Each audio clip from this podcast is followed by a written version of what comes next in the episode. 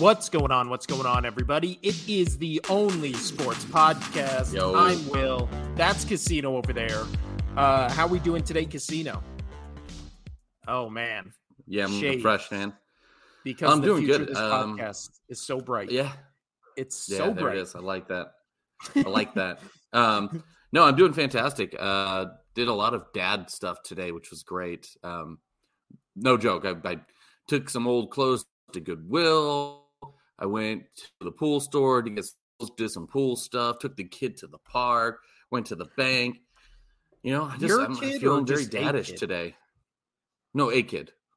My A kid, I kid. let's just left my kid here, you know, Yeah. unattended. So the dogs took care of her. I mean, I came back and you know I asked Rodney if he did okay or if she did okay, and he was like, "Yeah, you know, everything's good."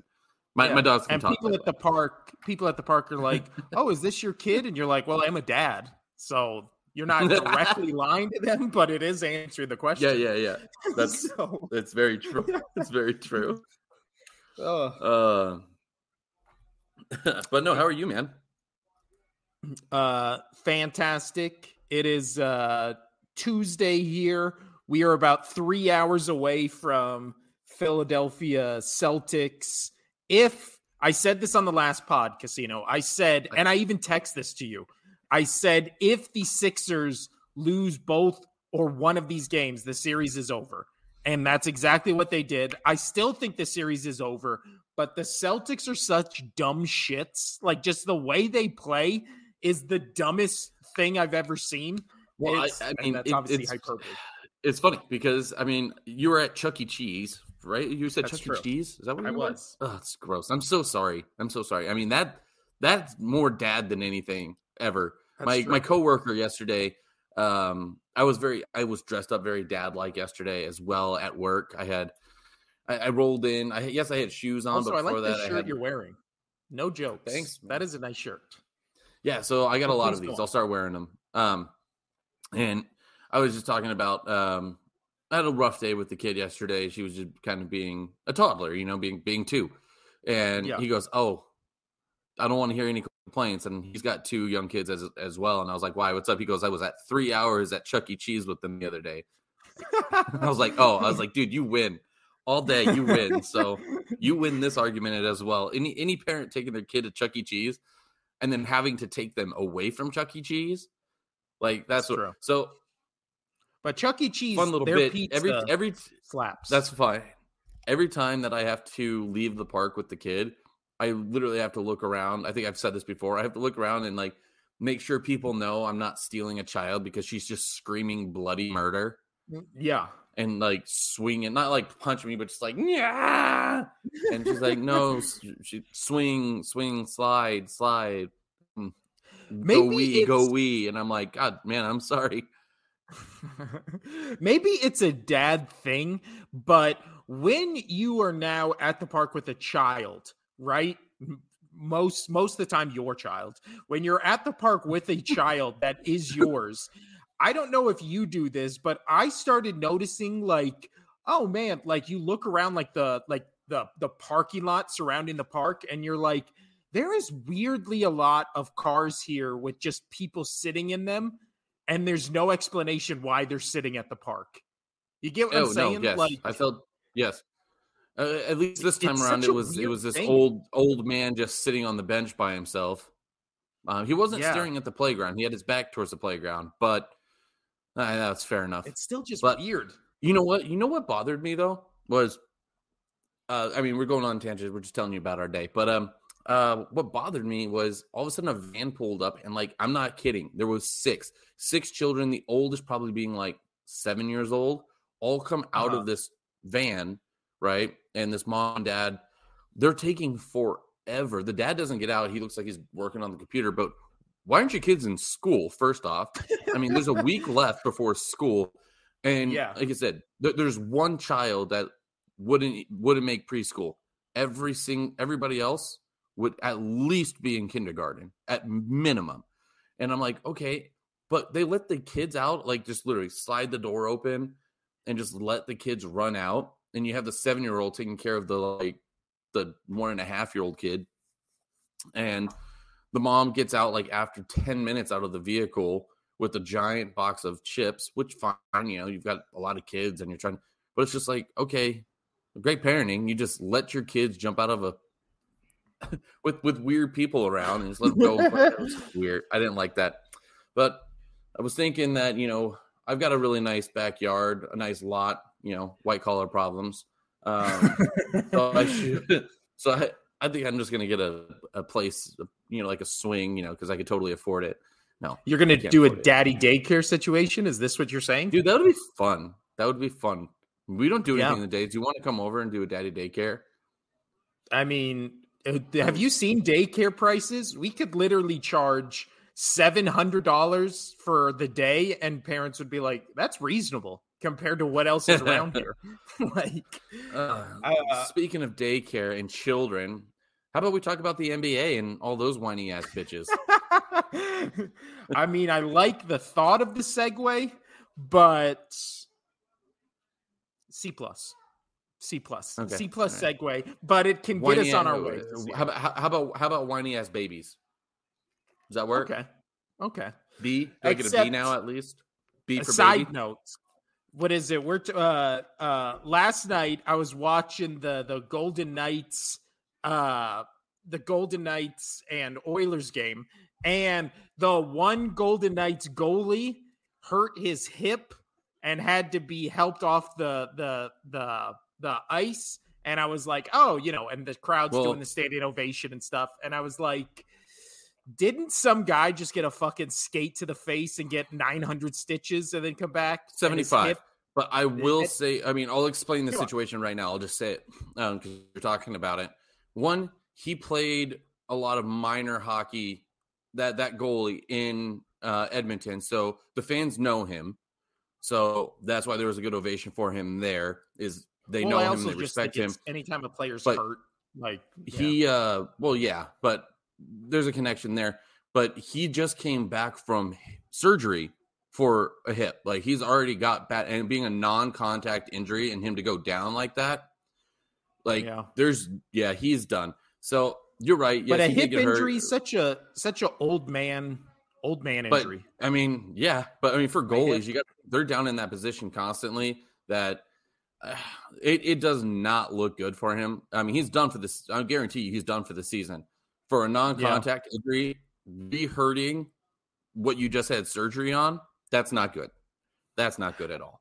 Do you think hockey players do Kegel exercises to uh for those positions to hurt less?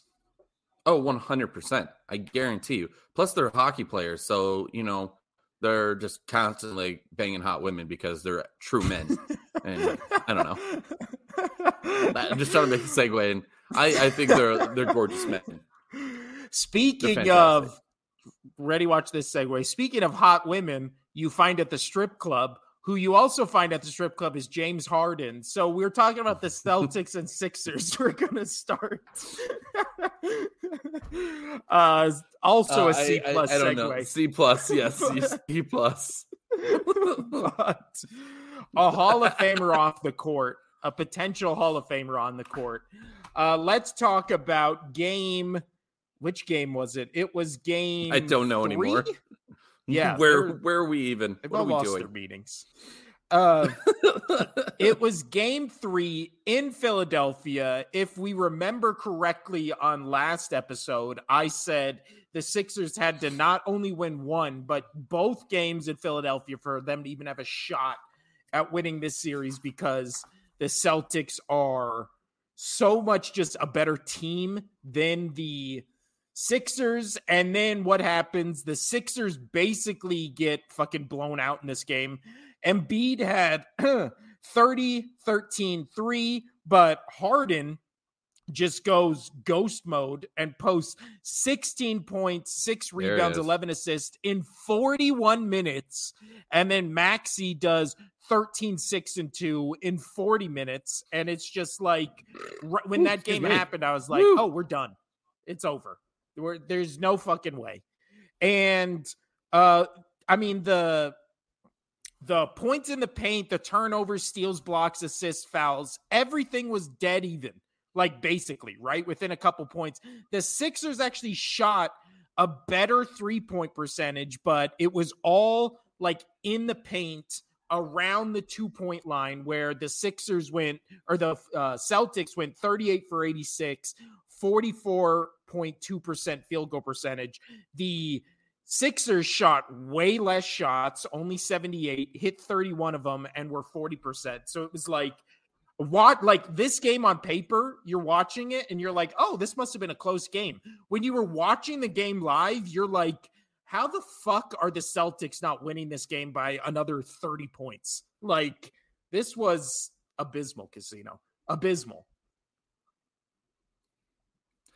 You know, though, I, and it's funny because when you're at Chuck E. Cheese, I messaged you and I was just like, "No, no, this is not that. Like, ah, nah. This is this oh. is the Friday game. This is the Friday. Oh, one. correct, correct. Yeah, I'm getting my games mixed up here. Sorry, but still, uh, yeah. I mean, you're you're thinking the Celtics. I mean, the notion's still the same. You think the Celtics were just going to run away with this series, and I'm like, no, that's not going to happen.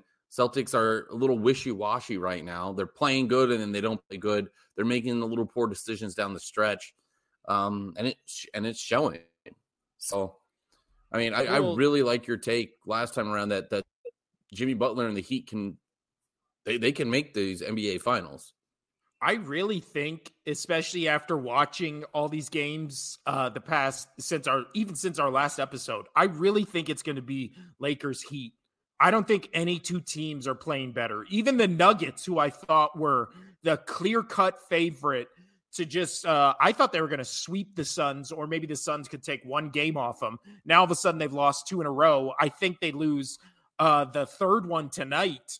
And then it's just like all of a sudden they're going to be down 3 2 to the Suns. But it's like the Lakers I mean, we'll talk about that game, but they're just getting production from everybody on that team. LeBron's not even having good games, and they're still like dominating in all facets of the game. But when it right. comes to the Celtics, they are probably with as good as any other team in these playoffs, just talent wise. But then when you watch them, they just, I don't know why they are so dead set and i'm but this is broad across the entire nba there are nights where every ridiculous three point shot is going in and then there's nights where you cannot make a three point shot to save your life however the mindset both nights is still the same we're going to shoot what in this game i just said it it was 44 40. three pointers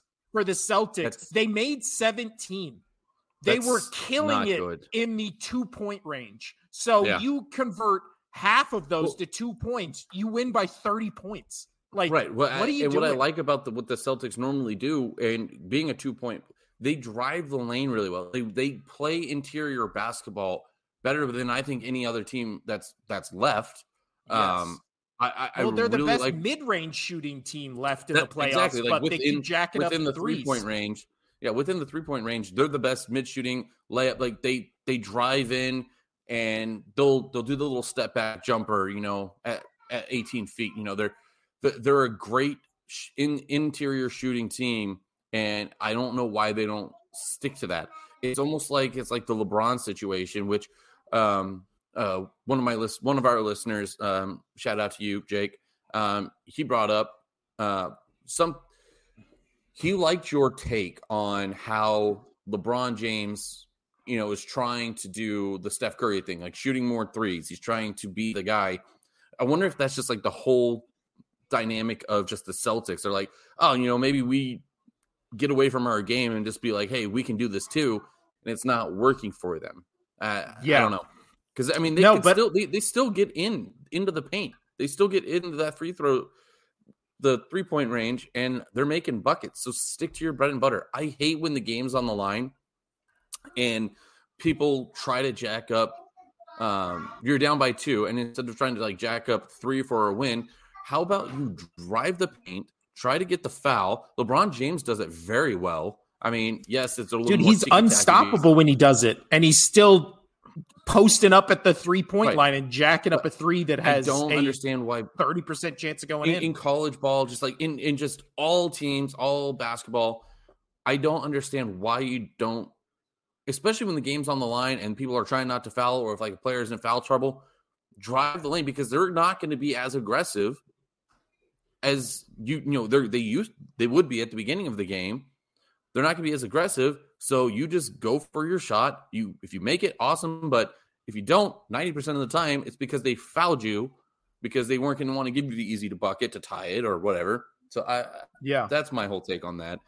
Play your game, well, Celtics. If you play your game, you will beat this team. You know, you you'll beat the Sixers. It is what it is, and you'll probably lose to the Heat anyway. But that's for the next series.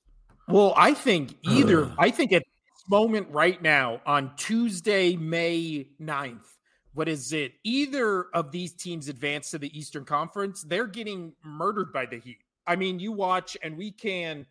uh yeah, let's segue to, or no, actually, first let's talk about the second 76er Celtics game, which went into OT with the Sixers winning. And this was the game where I missed it live because I was at Chuck E. Cheese. And then I rewatched it or I recorded it and watched it when I got home. And this is exactly, exactly what the 76ers need to do to win, which is uh, even like Embiid, he was 34 for 13 and four assists with 46 minutes left. In the fourth quarter, he literally only scored like four points, right? He was hmm. fucking, he was gone in the most clutch point of the game. But then this is why you, we were having that run on super teams, on building, you know, teams around three guys and then a bunch of role players or a bunch of guys who can do one thing, blah, blah, blah, blah, blah. Right. Because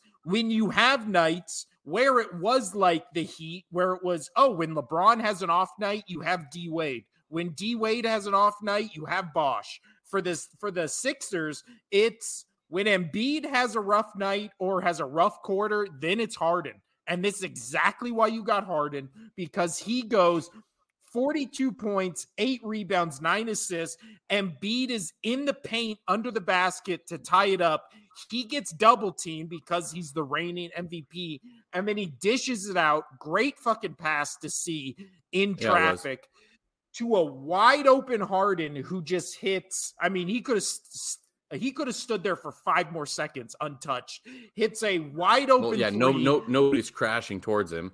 They're like yeah. they just gave up. It's like, okay. Well, and I believe it was Marcus Smart who decided to double team Embiid in the middle, which if Embiid goes up, he either gets fouled for two or he gets a two point play plus one for being fouled. There's no way in hell they don't foul him.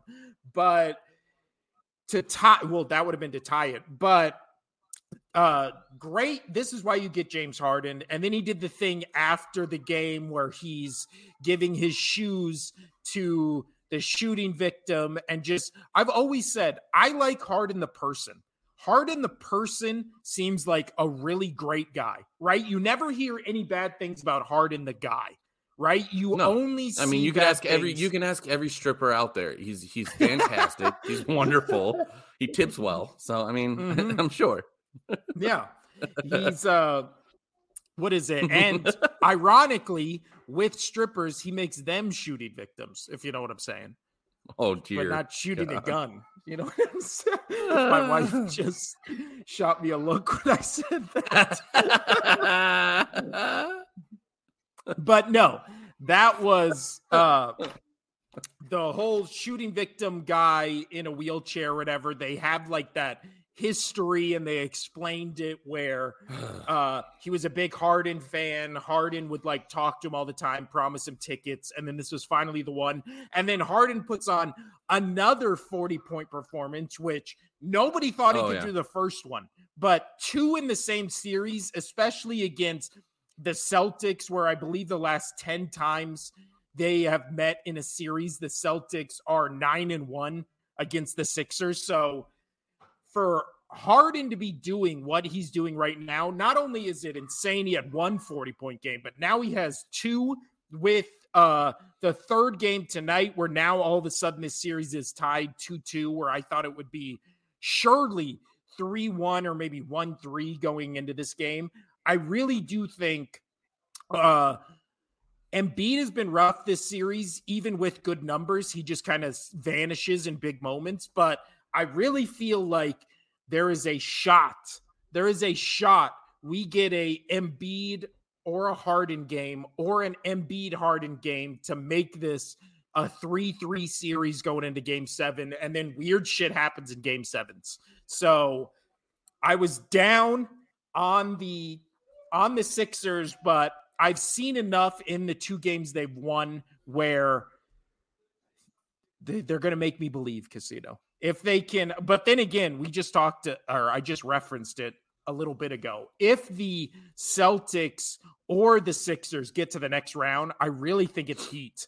The Heat just look like they don't look like the eighth seed. They look like they were the number one seed no. in the East, and they're just like wrecking. They're just wreaking havoc in the uh against the Knicks. So do you? Let me ask you this: Do you think that is the Knicks just not playing well, and the Knicks just being the Knicks and doing Knick things, or do you think that's just how great the Heat are playing collectively together right now? I well, mean, I watched. Think, I mean, they're pretty much like the Heat's pretty much like a small ball situation, and I love it. Yeah. Well, the crazy thing about, and we can talk about this uh, Heat's Knick Heat Knicks game yesterday. The craziest stat in this whole thing, and when you were watching it, it was uh, insanely obvious. Was the total rebounds? It was thirty-five to forty-four with the Heat, but the Heat got so many second chance buckets because they got 13 offensive rebounds and then 31 of them were defensive. But I swear, watching that game, the 13 offensive rebounds felt like they all happened in the fourth quarter because the Knicks were doing a, you know, kind of like the comeback thing where they were down by 10 and then they would get within six. And then the Heat would bring it back up to 12 and then the Knicks finally got it down to where it was like four points. And then they're tied. And then they're leading. And then it was like the Knicks would go down. Brunson would jack up a three. Randle would shoot just an abysmal two point attempt. And then both would bounce off the rebound. The, the Heat would get it back. The Heat would go down the court, and then the Heat would jack up a shot. They'd miss it. And then Bam Adebayo would just get the rebound, put it back in, That's and then it just like it, it is a fun Sorry. name to say, but it just kept happening like that way where it was Knicks would miss, Heat would get the rebound, they'd go down, Heat would miss, Heat would get the rebound, and then Heat would put it in. And it like happened like that for four minute stretch. And then all of a sudden it was like, oh, the Heat are ahead by 10 and there's a minute 30 left. It was just like a very close game, and then all of a sudden the Knicks at the end just could not rebound to save their life, which is crazy because Heat versus Cavs, all they did was dominate the Cavaliers in rebounds. Like that's how they won that series, out rebounding them with their giant tall guys. And the Heat, all they have is basically Kevin Love and Adebayo as like big guys, but then right. Jimmy Butler is also blocking. Uh, I believe yesterday he had like three or four blocks. So they're just dominating defensively. And then offensively, they just have all these guys who are like, they have Strus yesterday, who he was like three or he was four for five in three point shots. I don't know who this guy is. Like right. they had Vincent and then Kyle Lowry has had this weird resurgence, but it's like Strus, Vincent, Lowry, and then even Love yesterday are just jacking up three point shots where you're like, no way, and then just sinking them. And then Butler's just Again, driving right in the, the lane. Ener- I said this last episode, they're feeling the energy from Butler. They, yeah. they really are. I would love to play at play with him as a teammate. Yeah. And then like no, Harden looks... having a real good and then Harden having a real good game. I think that takes a lot of pressure off of all those guys that you just named with Harden playing better. Because now it's like, the, oh, we have this the Heat. but I get what you're saying. Uh, I meant to say, I meant to say love. Yeah, because love is better. Um, every time that I look down, I just see some stats like slowly creeping up. That's what I meant to say. Oy vey. No, I get, I get what you're saying. But, um, but yeah, yeah, even no, love. Uh, with, with some with more players starting to step up I feel like it's a dominant. Thank you for. I, I am paying attention. um, I like. I think the domino effect is kind of happening where every all these players are slightly playing a little better every time, so it takes the pressure off all the other players. And you know, every time somebody does a little bit better, it's like, oh well, I don't have to go outrageously like destroy, you know, be a monster in this game, which inevitably makes them more relaxed, and then they do better, and then that makes other people more relaxed, and then they do better.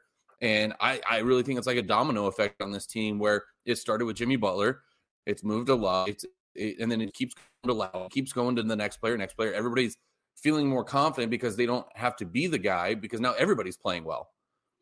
Everybody's playing yeah. well, so it makes them relax more, which makes them play better. It, that's a, my opinion, and I have a good take on why I don't think this Lakers Warriors series is over by any means. Going in Ooh. with that kind of being talked about, but well, uh, the last bit on this is uh, I really like with talking about Miami, they have perimeter shooters with Strus and Vincent, and then Jimmy Butler. You know, he can get as streaky a three point shooter as anybody in the league. But he was basically in this game, he just cut right through the middle and was just doing layup after layup and just great passes to Adebayo, just right in the paint. But Butler yesterday, 27.6 uh, rebounds, 10 assists. Like, if he can do that every game, which he can, and then they can still win the game, like this is the best team in the East at the moment. They play smart, they know what they are, they really play as a cohesive unit. And then Adebayo yesterday, 23 points, 13 rebounds, two assists, but Kevin Love only eight points, five rebounds, two assists he was only in there for about 20 minutes, but when he was on the court, he was making smart passes. He made a couple clutch shots. Like that doesn't that box score doesn't show how important he was yesterday. But really, it was Strus that I was most impressed with. Like, damn. Uh, but That's yeah, true. the Heat are now up 3-1 with the chance to close out this series and I really do think they will uh on Friday. I think so. I think I think no, it's no, over tomorrow. I think, yeah, I think this series is over. The Knicks, they just defensively, they're getting shut down. And then offensively, like I said, they can't, in the clutch, they can't get anybody to hit a shot. Could they win the next game? Absolutely. But I don't think they win three in a row. No fucking way against this Heat team. Uh, but now, Casino, let's go to the Lakers Warriors. The first game that took place a couple hours after we recorded our last episode. Really nothing to talk about in that game. It was a Lakers blowout almost from five minutes in the game. You were just watching it being like, this is not uh, the Warriors' night. Uh, Steph Curry had 23 points, four rebounds, three assists in 32 minutes, but they they basically uh him, Klay Thompson, all the starters played maybe, you know, the most they played was 33 minutes. So even they knew you could tell everybody was like, not our night, it's over. However, it was uh LeBron had a had 21, Anthony Davis had 25, 13, and 3, and then D'Angelo Russell had 21 points as well. But yeah, that game was almost over immediately. They the Golden State Warriors lose by 30, 127 and 97. But let's talk about yeah, that last was, night. That was an game. absolute rough game. Yeah, it wasn't even fun to watch. Even if you were no. a Lakers fan, that game is just boring as shit. Uh, but let's talk about last night's game. Oop, if I can find it here where the Lakers win 104 to 101. Steph Curry had a pretty good looking three at the end, missed. And I found this out this morning, Casino.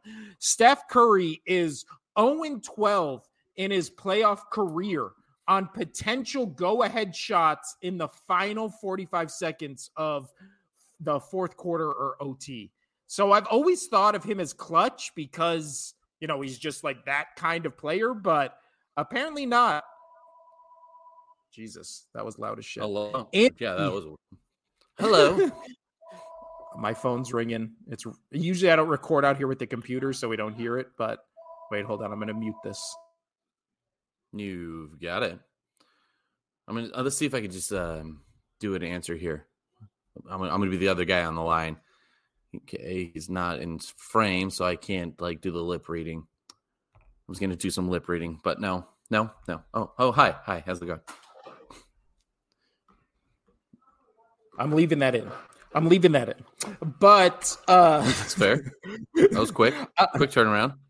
But yeah, in the so Steph Curry over 12 on shots to put them up. Uh he missed a shot to potentially tie the game, but really what ended it was Draymond Green driving to the hoop and then like jumping in the air out of bounds and then trying to throw a pass where he didn't need to do any of this. He kind of throws it to a guy who is completely covered by Anthony Davis. Anthony Davis gets the ball. That essentially ends the game. I don't know. This last, the last 30 seconds of this game felt very unwarrior like. It was just like three dumb plays in a row where it was just like, what are you doing? They, they, the Lakers 100% stole this game because they were down what felt like the entire game and then until the last minute and a half and then all of a sudden they're in the lead and they just keep shutting down the Warriors but really the player uh to heat praise upon uh at the end of this game was Lonnie Walker who yeah Lonnie Walker the he scored fourth, all fifth all all 15 of his points were in the fourth quarter and you yeah, know what the they Warriors, needed that you they needed that because uh, uh, Anthony Davis did nothing in the second half. Half no. absolutely nothing, and also no, LeBron James gone. did absolutely nothing in the fourth quarter.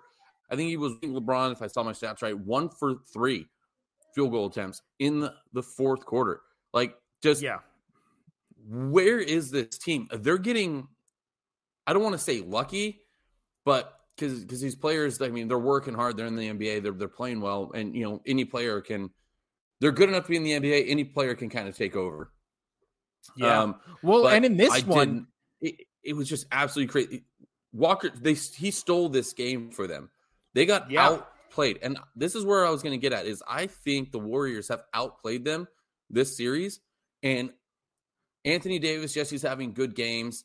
LeBron just kind of seems like okay, yeah, he's the superstar. He's producing some stuff, but he's not, you know, taking over games. He's not he's not being the guy in the fourth quarter. Anthony Davis is such a you know hot mess. You never know if he's good, never know if he's you know going to be good or fall apart. Like last night, he fell apart. He had a great first half. Like holy hell, fantastic first. Yeah, half. you thought half, watching that first half, you thought it was going to be another Anthony Davis game, and then all of a sudden they oh. come out of halftime and he just I don't think you can find one highlight except the steal I just mentioned in the second quarter. Right. He was just and non-existent. So this is where, and yeah, Walker comes off the bench and he and he posts what he did. I'm I'm really concerned for the Lakers in this. I feel like this is yes, they're up three one and they just have to win one of the next three. I feel this is like a very trap situation. Here's my reason why you could already I already tell you see your face like eh, I don't know this is what's going to happen. If the Warriors, because these have been close games, these have been close they games. If one player for the Lakers, Reeves, uh, Russell, or you know Walker this time around, Schroeder, Walker, yeah, Walker. If one of these players doesn't step up, and you have another James, Anthony Davis, where they're just like mid twenty points, you know, games, the Warriors can win the next game. If they win the next game, obviously, if they don't, it's over. But if they win the next game, I'm very worried for the Lakers because then the pressure is on. Right now, there's no pressure on. Everybody's already written off the Warriors. Everybody. The Warriors are done. The Warriors are done. Mm-hmm. The Warriors are done. Everybody's written them off. The Lakers have all the pressure. All the pressure. I mean, they're LA, they're the Lakers. They're the, they got all the pressure. Golden State, they can now play f- freely. They don't have to worry about the pressure. So they say they win the next game, you know, they keep in an elimination game, they go off, they win it. You go back to LA, right? You go back to LA, now the pressure's on. I have a feeling that LeBron James being a little washed up, he's not washed up. He's still a great player. He's LeBron James. But, you know, as you said one few episodes back that this is Anthony Davis's team. So yes, if Anthony Davis doesn't have a big game and one of these, you know, these randos don't have a solid game backing up, and you know, James does like a mid 20, you know, 20 point game with with um, you know, he had almost 10 rebounds, he had nine this time around. Um all the pressure's on. I could see the Lakers cracking under pressure late in a game and the Warriors taking a game six because all the pressure's on them. And then if that happens and it goes to a game seven and you have to go back, you have to go back into Golden State with the game seven and you blew your chance to close it out in the two previous games. I'm just worried with how I've seen the Lakers play. And I do feel that Golden State has played better, like for a collective game. That, in my opinion, that I've watched a lot of Lake, a lot of the Laker games this um, this postseason. My bar turns into a Laker bar. Um, I, I feel like this is a trap situation.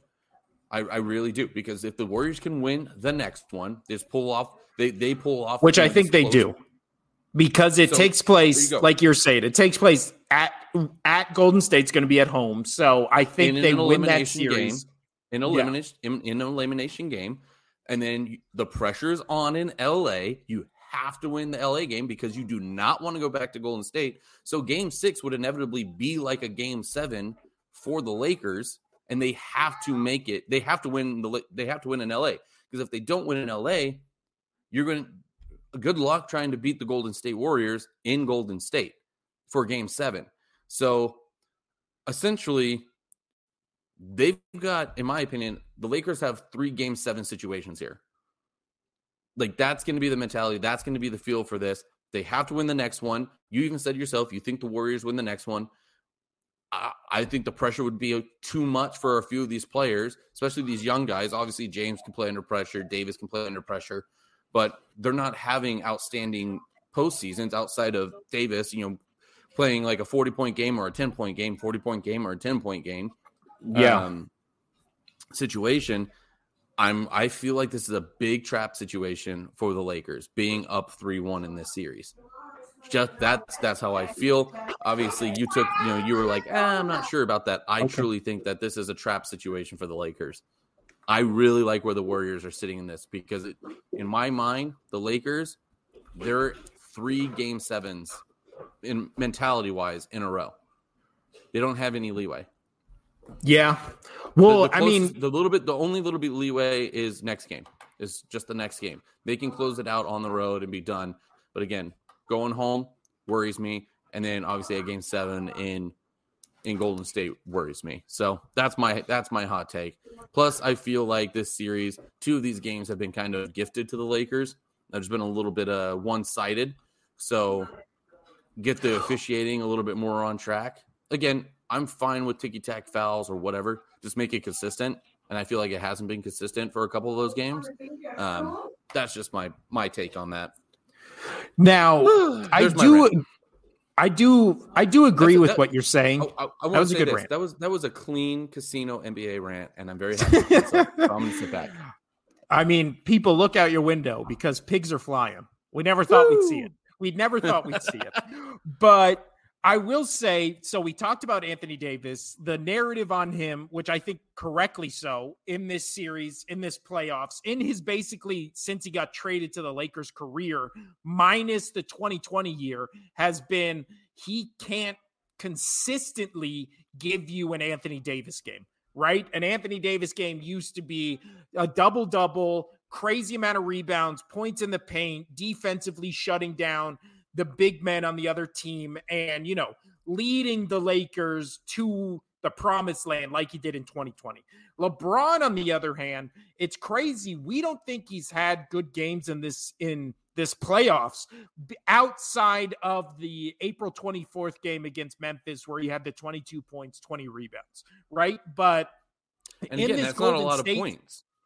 That's yeah. not a lot of points. That's just great rebounding. Well, in this uh, Golden State Warriors game. They've had four games. Game one, he had 22 points, 11 rebounds, but he was nine for 24 in the uh, field goal percentage or field goal mm-hmm. shots. I'm sorry. In game two, he was 23.7 rebounds, 10 of 18. Game three, he was 21 points, eight rebounds, six of 11. Last night's game on Sunday, game four, he was 27 points, 10 for 25 with nine rebounds, six assists. So he's getting, uh, he's averaging what? 22, 23, 21, 27. So he's averaging around 24 points for this series. But for me, it's how many shots he's taking. He is taking an insane amount of shots uh the last or in most of these games the one game he only had 11 shots but he's taking 24 18 25 he's only making 9 10 and 10 like he is so inefficient as a scorer this series but still putting up 25 points. I would be concerned this is my counter to casino's take with the lakers warriors there we have not had the LeBron James game in this series. We saw it in the Memphis game where he went 22 and 20, basically had a 40 point game, right? Or put up 40, quote unquote. But we have not seen a LeBron James game. And you know, you know, if you watch basketball uh and you remember the Golden State Warriors, Cleveland Cavaliers, where the Warriors were up 3 1, and then all of a sudden the Cavaliers came running back, and you know, the the kind of rivalry hatred amped up between Steph Curry and LeBron because LeBron had the party with the fake mannequins that were dead that you had to step over to get into the party or some dumb shit like that. It, you know, in the back of the Warriors' mind, they have this thought where they were like, man, I wish we could do that to the Lakers. Obviously, they didn't want to be down 3 1, but being three down to this Lakers team, more specifically to LeBron, you know that has to give them added motivation of being like, he knocked us out when we were down 3 1 and then made jokes about us being dead at his party and shit like that. Like, you know in their minds, all they want to do is come back in this series and just so they can say the he beat us 3-1, we beat him 3-1. So I do beat think 3-1, yeah. I do think the uh, Golden State Warriors maybe even win handily in Golden State for the next game, but it really does because in a game seven, I'm trusting the Warriors just because I think that unit – has been through so many game sevens. They, uh, you know, they're capable of going into LA, pulling out a game like that. But I, I really think it comes down to that game six. I mean, if it's if it's game six and it's in LA with Lakers Warriors, and the Lakers need to win to advance, the Warriors need to win to advance to game seven. In that scenario, I would take Golden State in a game seven and a Lakers in a game six. So I think this series ends in game six in LA. I really do. I don't want it to because I hate the Lakers and I enjoy watching the Golden State Warriors more than I do the Lakers, even though I'm not, gotcha. you know, a fan of either team. Just, I, I would I, I, still think that the pressure is going to be a little too. I think I think the pressure is going to be a little too much on them in Game Six in LA, and yeah, um, unless Anthony Davis has like another forty point game, I I, I could see this heavily, or the refs winning it for him and calling well, extremely ticky tack stuff. That is one of the things I am gonna I do want to talk about on next episode because I didn't have time to do it this time. But when it comes to when it comes to uh fouls in this series, it has seemed I don't want to say extremely lopsided and bullshit, but it seemed extremely one-sided and lop and uh, bullshit in LA. Just last night alone, the Warriors had 22 fouls, the Lakers had 15. It's and again, in a as close a game as this is, that shit matters. Like to be oh, yeah. a seven foul difference, and most of those fouls in the fourth quarter alone were like, what the fuck are we talking about? Like yeah, what? So like again, that, that that's like that's like what did Walker win the game for him at the, in the fourth quarter or? Hmm, I mean, yeah. Well, especially when it comes to the Lakers, like the, again, the number fine, one example I'm fine with of t- the I'm fine with ticky tack fouls. Like if you want to call, just be fucking consistent. And I will talk about that in uh, in hockey in one of the series as well. Um, but yeah, continue. But I, I just hate the ticky. I be consistent. I don't give a shit if you're ticky tack or if you let things play. Be consistent. We've we've well, talked about our, this plenty.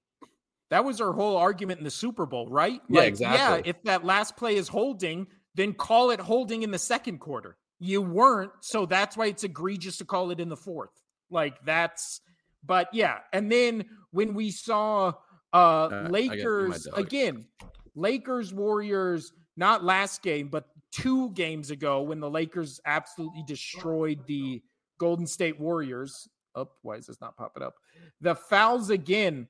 Uh 22 on the on the Warriors, 21 on the Lakers, but it's just like there's 22 fouls played where their starters only played 22 23 minutes. It's I don't know, just the fouls to me. That one you can say, "Oh, well, they're close," but it's like, yeah, but we're also saying 22 fouls when they didn't play pretty much all the fourth quarter. That's in three quarters. Like it's just again, when it comes to the Lakers and the NBA, we all know that the Lakers are the pinnacle of ref fuckery. Ref, all we have to look at, if you want to say the NBA scripted or, you know, they vote for or try to influence certain teams to make it further into the playoffs. All you have to do is look at Sacramento Kings and LA from a couple or at this point, Jesus, almost 20 years ago, where hmm.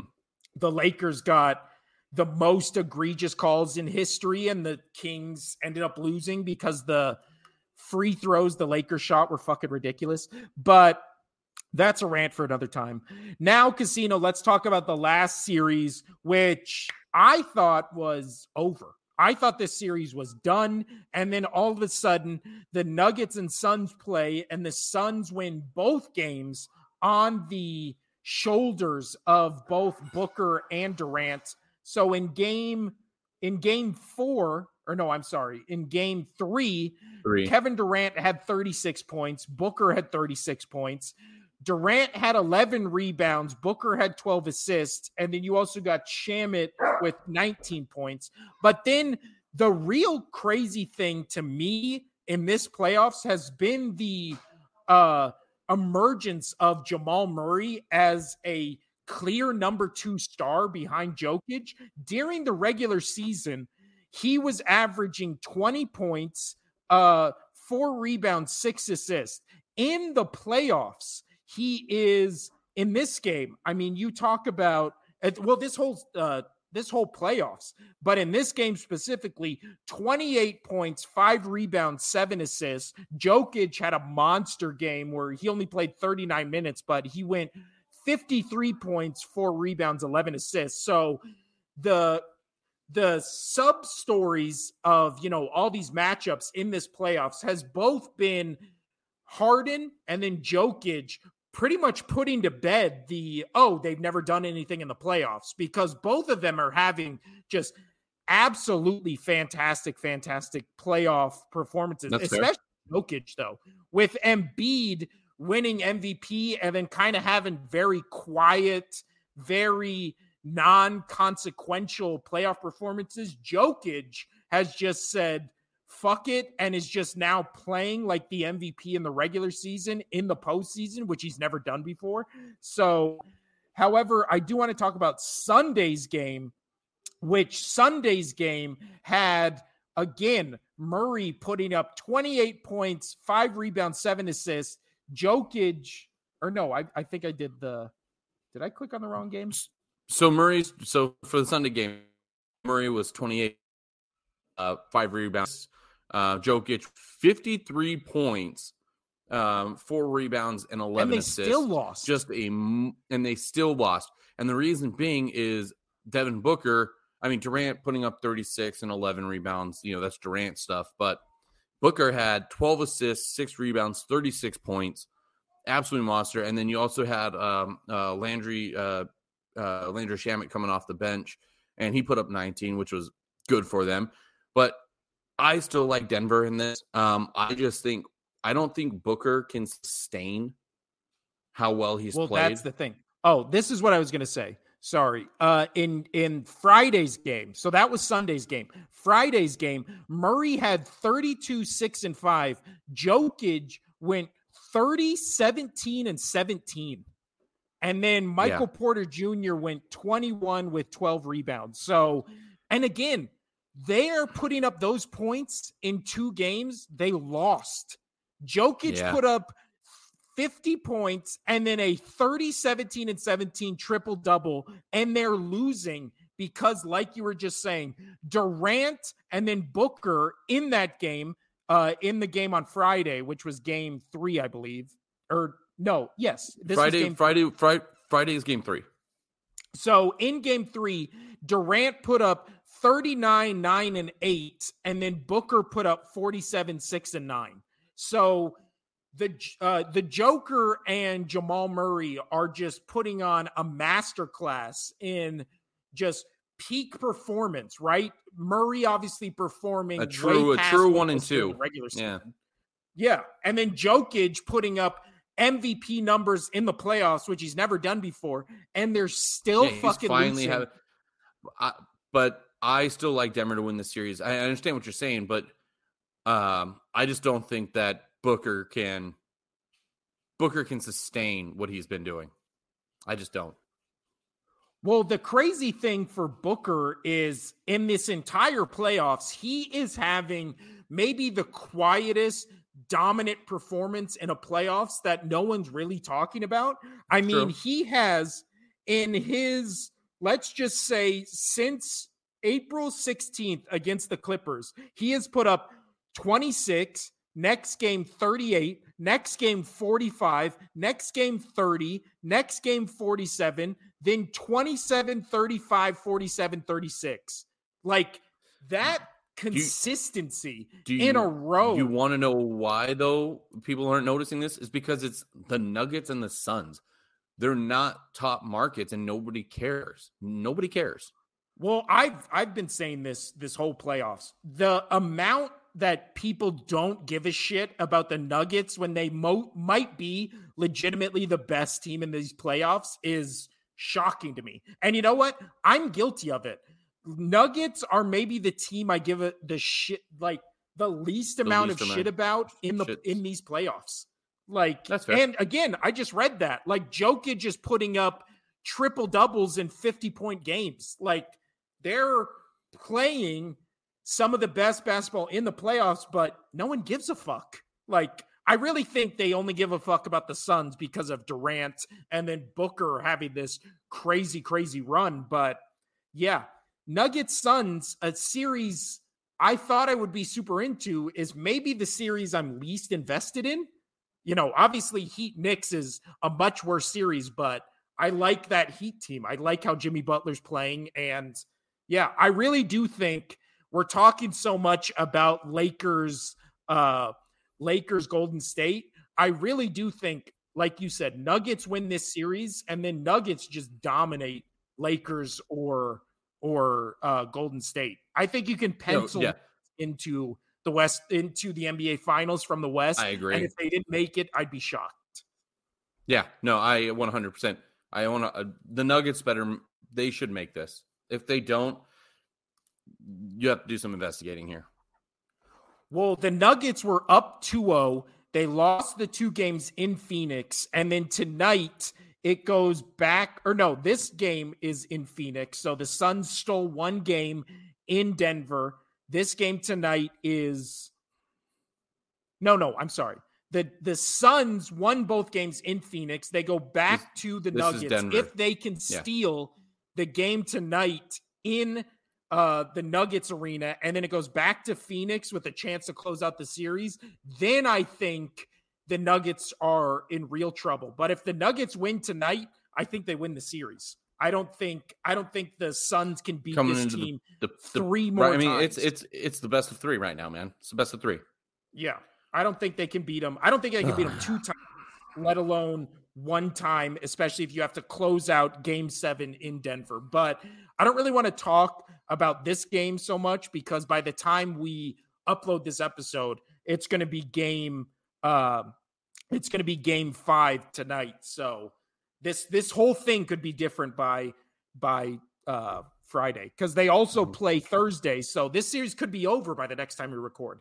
Uh, but Casino, we've talked long enough about the NBA. Let's dive into the NHL. Woo! Uh, let's first talk about Devils, Hurricanes, two blowouts. Friday, Friday night. But yeah, no, that's how I want to. I want to, you know, I'm going to start off with this series. Um, yeah, just kind of want to start off with this series and then go from there. Um, but I, I, think it might be starting to get a little interesting, and I'll explain why. So, um, Friday night, as much as I predicted, um, we had, we had already talked about the first game of Carolina Hurricanes versus the Devils, and that was a complete blowout as well. Well, game two, much of the same, still in Carolina, where it was a six-one blowout against the New Jersey Devils. Um, another, they pulled their goalie again. The Devils did pull their goalie again. Schmid got pulled. Um, he let four goals in on 25 shots. Not playing well. Uh, they did put in, I can never say his name right, uh, Vitek Van Vanchekivich. Yep, that guy. Um, but the number one, the, the guy that I I assume should be in the net, regard like from day one or to start the series. I thought that he should be in net. He's had the longer run during the the regular season. He's clearly, in my mind, been the number one um, throughout the season. So I liked the Devils when he's in, and um, but you know, a little too late. You put him in late again. You you pulled the goalie um, Schmid two games in a row, so you got to assume that he's going to start game three, uh, which he does. Um, but yeah, and then not too much to talk about in this game. Um, 35 shots for the Hurricanes, 29 shots for the Devils. Um, Frederik Andersen, uh, say let one goal in on 29 shots. He played pretty damn well. Good for him. Uh, so then let's move over to the Sunday game where everybody thought that okay, Carolina's just going to roll them. It's going to be high scoring. They still scored four. They still had a really good game. Um, let me go to this one as well. Um, they still scored four, so they they did produce. Um, but it was reversed where the Canes pulled their goalie. They Frederik Andersen let four goals on 12 shots. Um, this this playoffs has been a lot of pulled goalies. Normally, you you would like to see in a playoff series where um, most teams try to play their number one as many games as possible, but every now and then, like okay, we're up three one. You know, we're on the road. Let's play the backup. Let's give our guy. We we still have some chances to win. Let's give our backup goalie a little bit of time and our starter some rest. Um, that has not been the case this year. It has been pulling goalies mid game, um, which almost every team has done it, and I kind of don't like it. Um, but again, so so uh, so Frederik Andersen gets pulled, um, and they put in. I guess I didn't write his name down. Oh yeah, I know why I didn't write his name down because I can can't fucking say his name. Um, it's P Y O T R. That's his first name, and then last name. Uh, names today. Uh, Kochek. Um, crazy another name. Um, and he did pretty good. Uh, not not the greatest. He still let four goals on 22 shots. Um, but going over to the the starter now for New Jersey, who I thought should be the starter from the very get go, um, Vitek uh, uh, Van check that guy. yeah, um, that guy. He did really well. He he only let in four four goals on thirty shots, but against this high scoring Hurricanes squad and being his first start in this series, not too not too bad. Um, you needed more from the Canes um, to, uh, that game. I mean, you did have Sebastian Aho. He he scored a goal, and the rest was uh, you had Jordan Staal score a goal, which I, I love the Staal brothers. That's a fun story. So if you didn't know, you have currently right now all four did play in um, all, all four did play in uh, the NHL at one point, but two of them are on the same team right now, which is fun. Um, and then Jordan Staal's on the Canes. Um, but yeah, and then one of them is is an assistant coach for a minor league team. So that's just fun. That'd be cool if like me and my my two brothers were just all in the same sport together and a couple of us on the same team. So anyway, no brothers. I know Damn. you get two sisters. Uh, but after Anyway. what you've seen from the Golden Knights, the Oilers, and then even the Panthers and Kraken, if we want to throw them in the mix, do you think the Hurricanes are still the favorites to win the Stanley Cup from what you've seen? no, Ooh, no. But do I have them coming out of the East? Yes, I have them coming out of the East, even beating the Panthers. And and and I know the Panthers are are running a clinic right now on the Maple Leafs, and I'll get into that in a sec. But um, so New Jersey Devils, they they finally needed somebody to step up, and long and behold, one of their best players um, of the season, Jack Hughes, who's um, 43 goals, 56 uh, assists, almost 100 point season now. Um, he finally to assists four victory over the Canes. I really like this pushback by the Devils, and I think now with them making a goalie switch, um, they can push this series back a little bit. Um, I would say they could win one more. I don't think that um, I, I, can still see them taking losing the next one and being a three-one, and then possibly winning one in Carolina. But I mean, this is going to be either five, six games. Carolina's going to win, but I do like to see some pushback.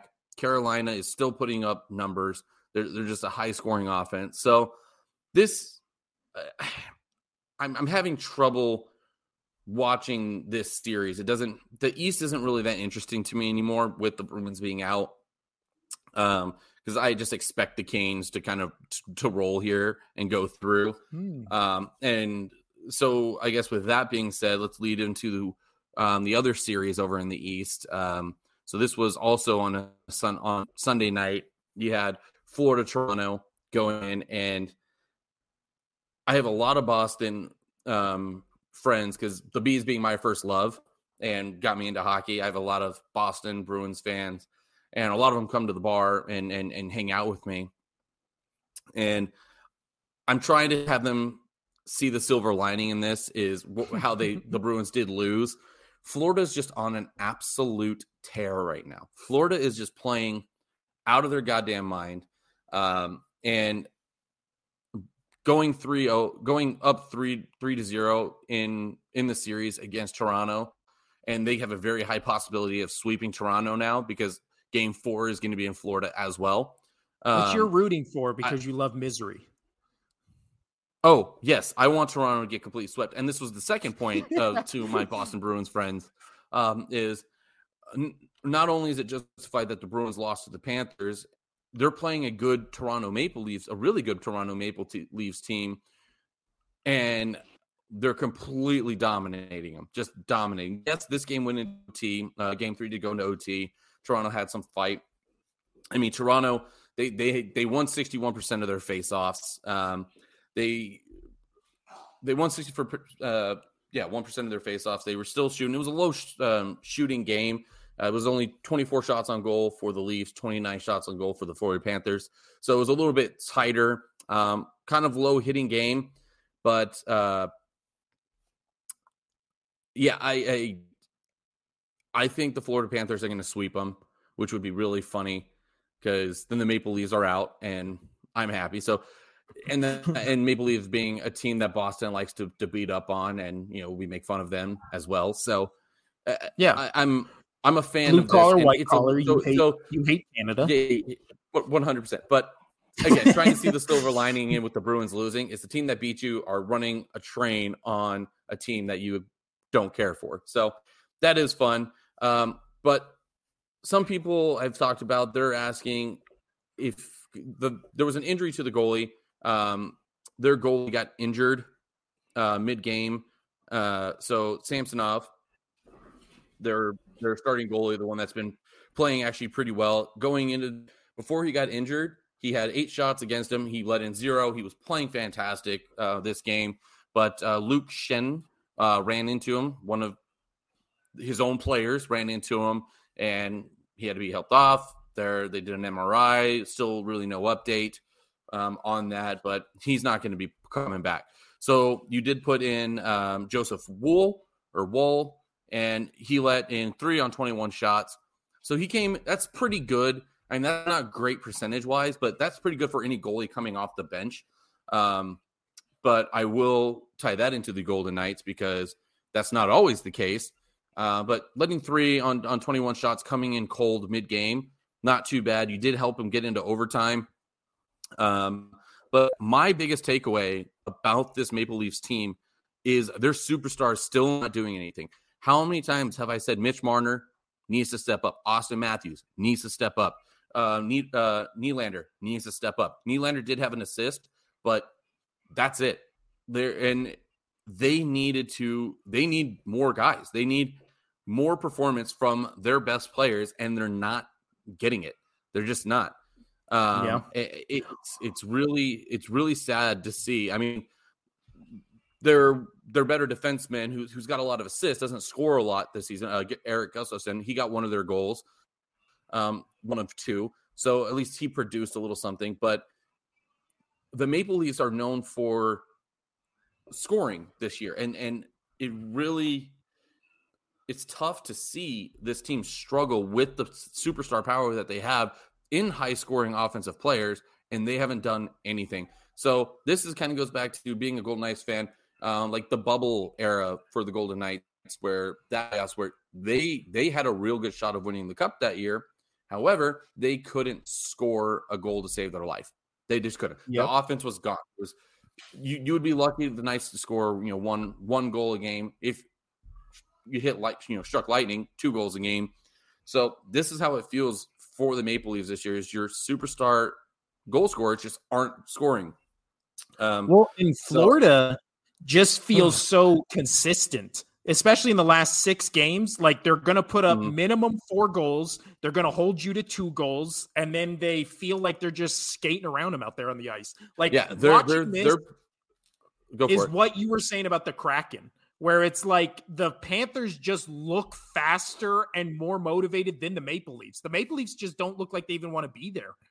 Oh, not anymore. Now they're down. Now they're down. Oh, once they lost the second game at home, yeah it was it, the series is over. The series, I'd be absolutely shocked, absolutely shocked if they steal one in in Florida and they go from there.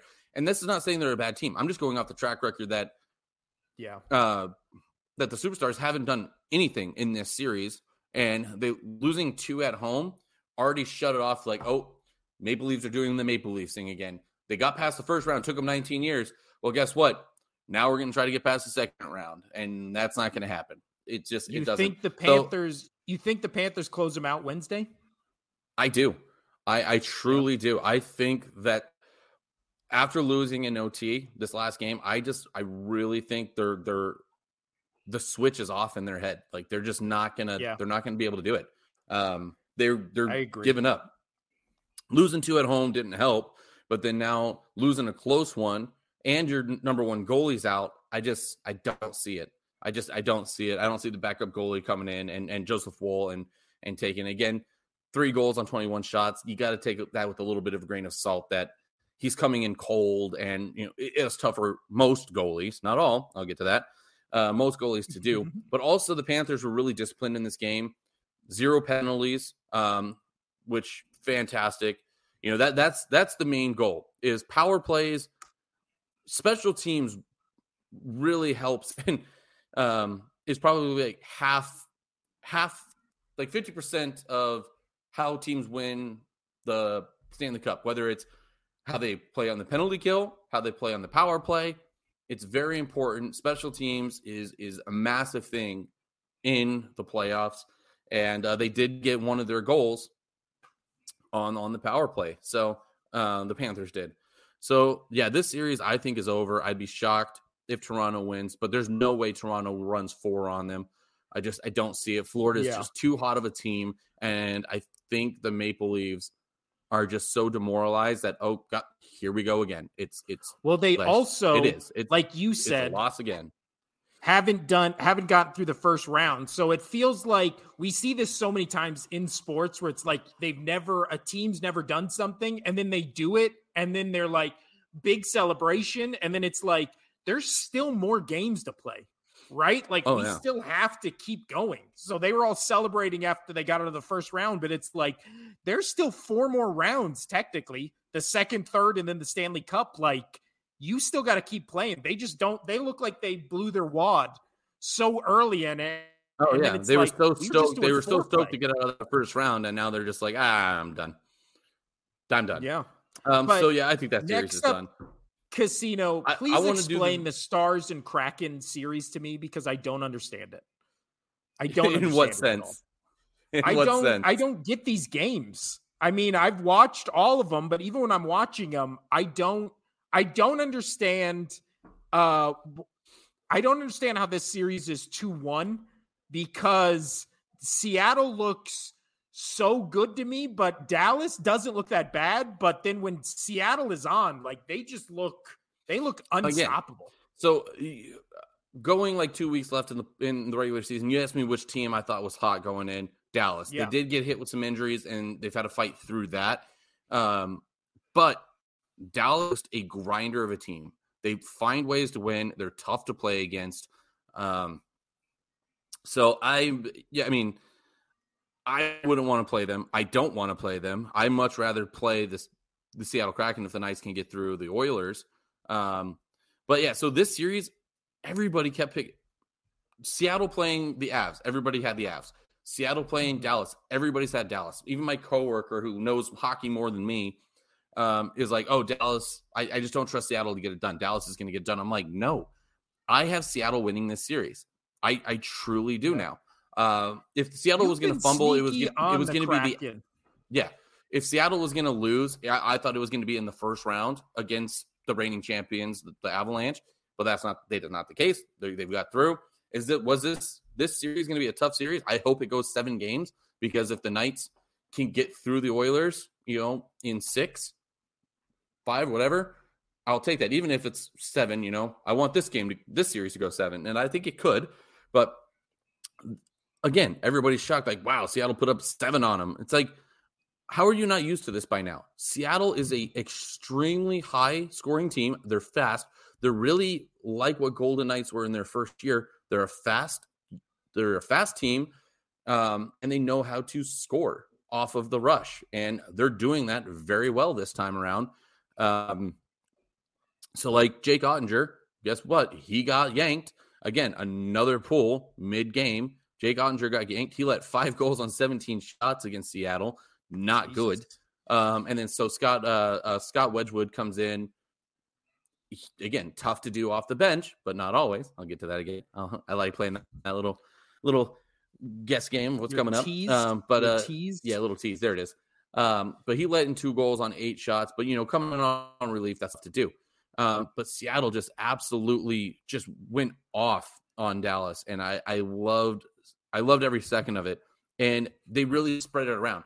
So we've talked about the Knights being a deep team, but what I like about Seattle is they're a deep team as well. And both of these teams have been very underlooked. Um, the Knights are getting some more recognition because they're playing the Oilers, who everybody was like, "Oh, the Oilers are so hot going to the playoffs. They've got the highest scoring offense. Um, they've got the record-breaking power play offense right now. That there's just absolutely no way that the the Knights could do this. But then the Knights beat them game one. They beat them game three now. That the Knights are getting recognized and they're like, oh, how are they doing this? Oh, it's because they're deep. Seattle's deep as well. Um, so I brought up game last um last episode that the Knights beat um the Knights beat the Oilers and they had 11 players with points. Well, Seattle uh, Seattle on Sunday night they had 12 players with points. So point meaning you got a goal or an assist. There that's absolutely spread and not a single player, not a single player out of their seven goals had two goals. It was seven different goal scorers and Jesus. multiple assist uh, assist people. So one, two, three, four, five players had assists that didn't score a goal, and then the rest were all goal scorers that had an assist as well, same lines and shit. But this this team is deep. Plus, they have some veterans on this team that have won Stanley Cups because you know you do the expansion draft and you know you you pull in some some old guys, some old veteran guys that have played and have made the Stanley Cup and that um that that have won and so they have experience. And um, you got to also give it to this is probably the best I've ever seen Philipp Grubauer play. He's got revitalized. Yes, he didn't take that many shot attempts on him. It was only 26, but he only led in two. His save percentage is is, is quite nice. Um, yeah, I mean, people are just overlooking the Kraken. Um, they had Dallas winning this game, and it, it, it's outrageous to me because it was in Seattle, and I'm like, there's just why do you think that Seattle's not going to win at home with how good they've been? They split. They split in Dallas. Why are we overlooking this team? It's because they're not super flashy. Yes, they're scoring a lot of goals, but they're not the big name guys. Like it's the same thing that's kind of happening in the NBA with you know the Suns and the Nuggets, and you're just kind of overlooking these teams because they're not the big names, they're not the big franchises. Um, and again, I really think the only the reason the Knights are getting a lot of recognition in this series is because they are playing the Oilers, and you have Connor McDavid, Leon Draisaitl, and the players that are putting up uh, NHL record numbers right now, and they're like, oh, so why are the Knights winning? So that's where I am with the Dallas series. Um, I can see this going six games and, and Seattle taking it. I, I really mm. like Seattle's game right now. I, I really like Seattle's game. Um, I don't know. Maybe it's seven because I think I think it'll be tough for Seattle to win. Um, win win on the road in Dallas the next time they go up there, but or go down there. So that's where I'm at there. But then that leads to obviously our team, my favorite team, the Vegas Golden Knights. Whoop whoop whoop. Um, yeah. Uh, so let me get to that game. So so they lost Saturday. Saturday, no, they didn't lose on Saturday. They got absolutely destroyed, annihilated. but they played into Edmonton's game. Um, it was a high penalty game. Um, the Oilers had 12 total penalties. The Knights had 16 total penalties. Yes, some of those have offset because there were a lot of fighting involved and this and that, but 12 penalties and 16 penalties. The amount of minutes that is is just so the Golden Knights had 70 70 penalty minutes that had to be served. And, and the Oilers had 54 minutes. This was an absolutely just beat to shit game. But you know why? It's because Evander Kane, who has now has the most penalty minutes uh any player like he's got as many penalties. i think i could i gotta recheck this stat but i just saw it come across the screen last night that evander kane has more or has tied the most amount of penalties um, for him for a single player. I think against like any series, like throughout a series. It, obviously, he has the most against it, but yeah, Evander Kane. I'll have to look that one up, and I'll talk about that next time because obviously the series is not over. But what a dick, by the way, Evander Kane is. Um, one of my least favorite players in the league. He's a cheap player.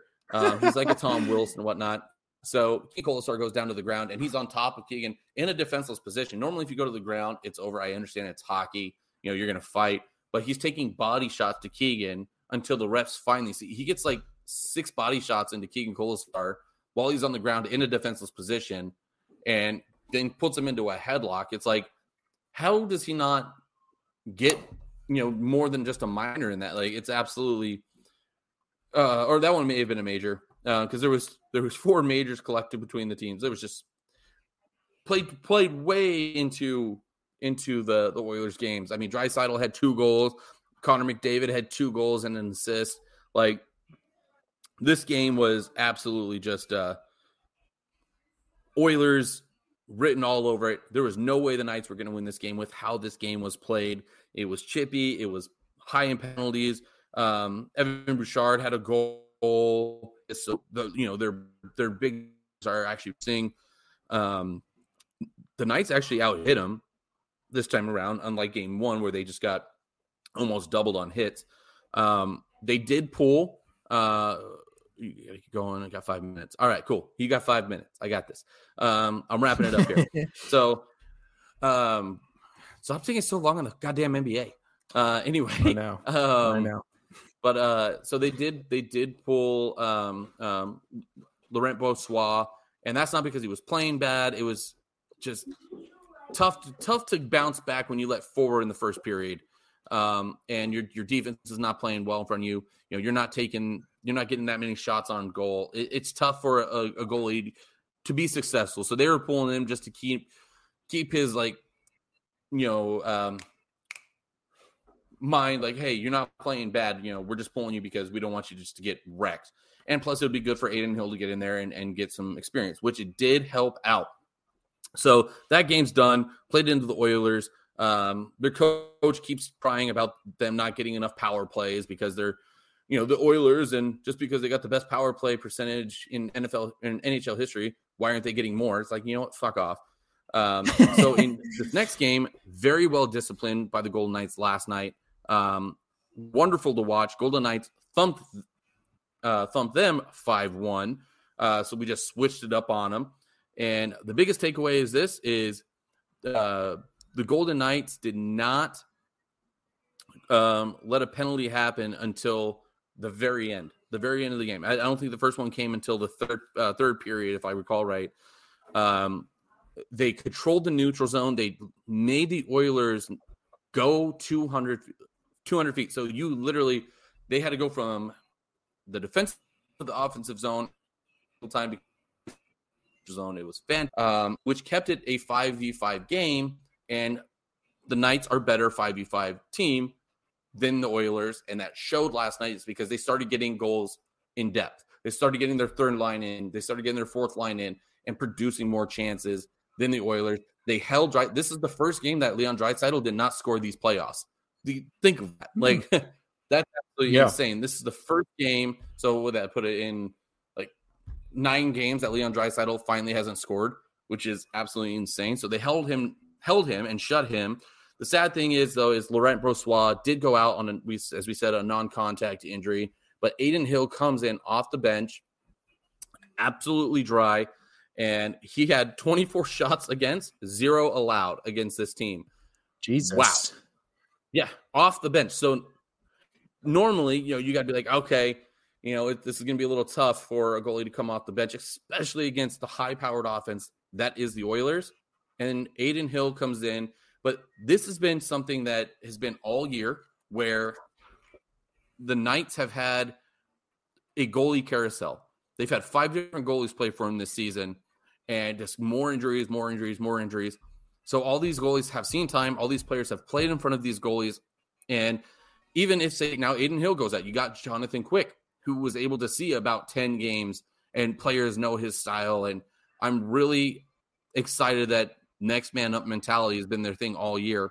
Uh, Jonathan Marchessault finally got two goals, which is great because he hadn't had a goal all playoffs, and so he got two, which really opens up that line. Um, Eichel absolutely monster game, two assists, uh, one goal. And after he scored his goal, kind of looks up to the Oilers because he did not get drafted first. He got the second pick against Connor McDavid, who is, you know, the superstar for the Oilers. So it was like a, like an ode to like, hey, I had a monster game in Edmonton. You should have picked me, haha, bitches. And I love it. I thought it was fantastic. Um, but also very hard hitting. Um, we did not they were very disciplined. There was multiple times where Evander Kane starts checking and starts trying to get very chippy after the play, and the Knights did not engage. And I was really happy with that. Great discipline. They did not let the Oilers go on the power play. And yeah, that there you go. That, that that's my rant. I really like the Knights in this series as long as they can stay out of the box. And I've said it the entire time. And it showed. They dominated last night. Absolutely dominated last night yeah, they saved the buck. They're the they're the better team in my opinion. I think the Knights. I think it's a Knights Hurricanes Stanley Cup or the Oilers. I mean, the Oilers could come back. I expect to probably lose Game Four, but I liked their answer in game in Game Three because you get whomped at home on Game Two. You have to whomp them in Game Three on the road, and they did. So I'm very happy with how this ended up. But well, I yeah. think it's the winner of this series goes on to the Stanley Cup, and the winner or this the winner of this year's goes Stanley Cup, and I think the Canes go. So that's my prediction, and I really think either the Oilers or the Knights can beat the Hurricanes. Um. So yeah, um, I think this is your Stanley Cup final right now, this series, and it's Ooh. kind of showing that. All right. All right. I know that was longer than five minutes that you said, but no, no. You, you, you, gave some you gave some good info right there, Casino. Uh, we will be back. We're gonna wait till Friday because there's a bunch of big playoff games and the NFL schedule releasing on Thursday. So we can talk about all that on Friday. We'll be back Friday. I've been Will. That's Casino, and this has been the uh, Only Sports Podcast. Adios.